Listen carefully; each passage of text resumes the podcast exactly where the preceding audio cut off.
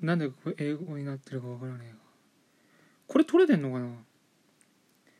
マイクを新しく買ったのでそれを直接 iPad mini 4の端子に挿してやってるんだけどもこれさ結局そのヘッドホンと同じ端子使ってるわけだから合ってんのかな？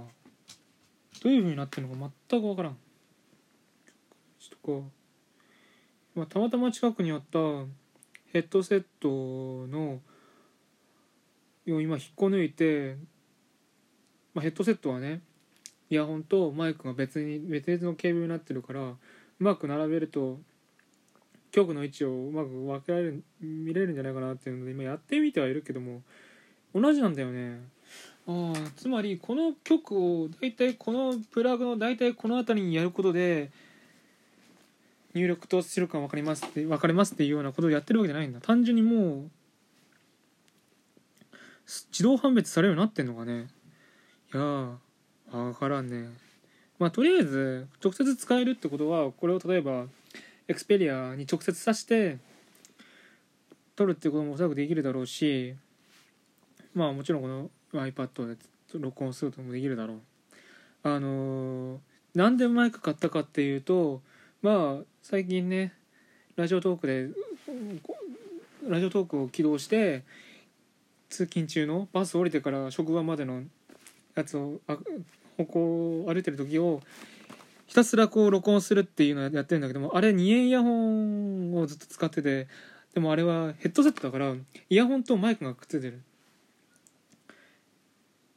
でもイヤホンしたしたまま学校の近くを歩くっていうのは非常にやばいわけね。だからできればマイク専用のやつが欲しかった。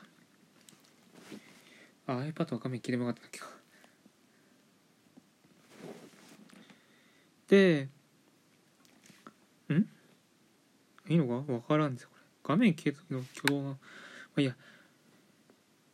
2円イヤホンの場合一回セットしてからマイクをタイピンで固定してイヤホンの部分をポケットに入れてっていうのをややってたんだけどもいまいち位置が決まらないんだよね。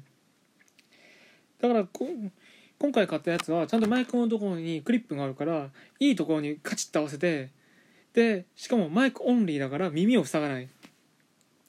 それでいい感じに録音することができるっていうね。いやー欲しかったよこれをね。ちなみに1080円だった。特価で。本当はねあのもうちょっと安い780円税抜きぐらいのやつがあったんだけども携帯には使えませんって書いてあって若干怖かったからこっちにしたよね。あとこれステレオ録音対応だし。というところでまあバラバラ喋ったか喋ったけどまあ結論言うと明日から投入するぜっていうことだ。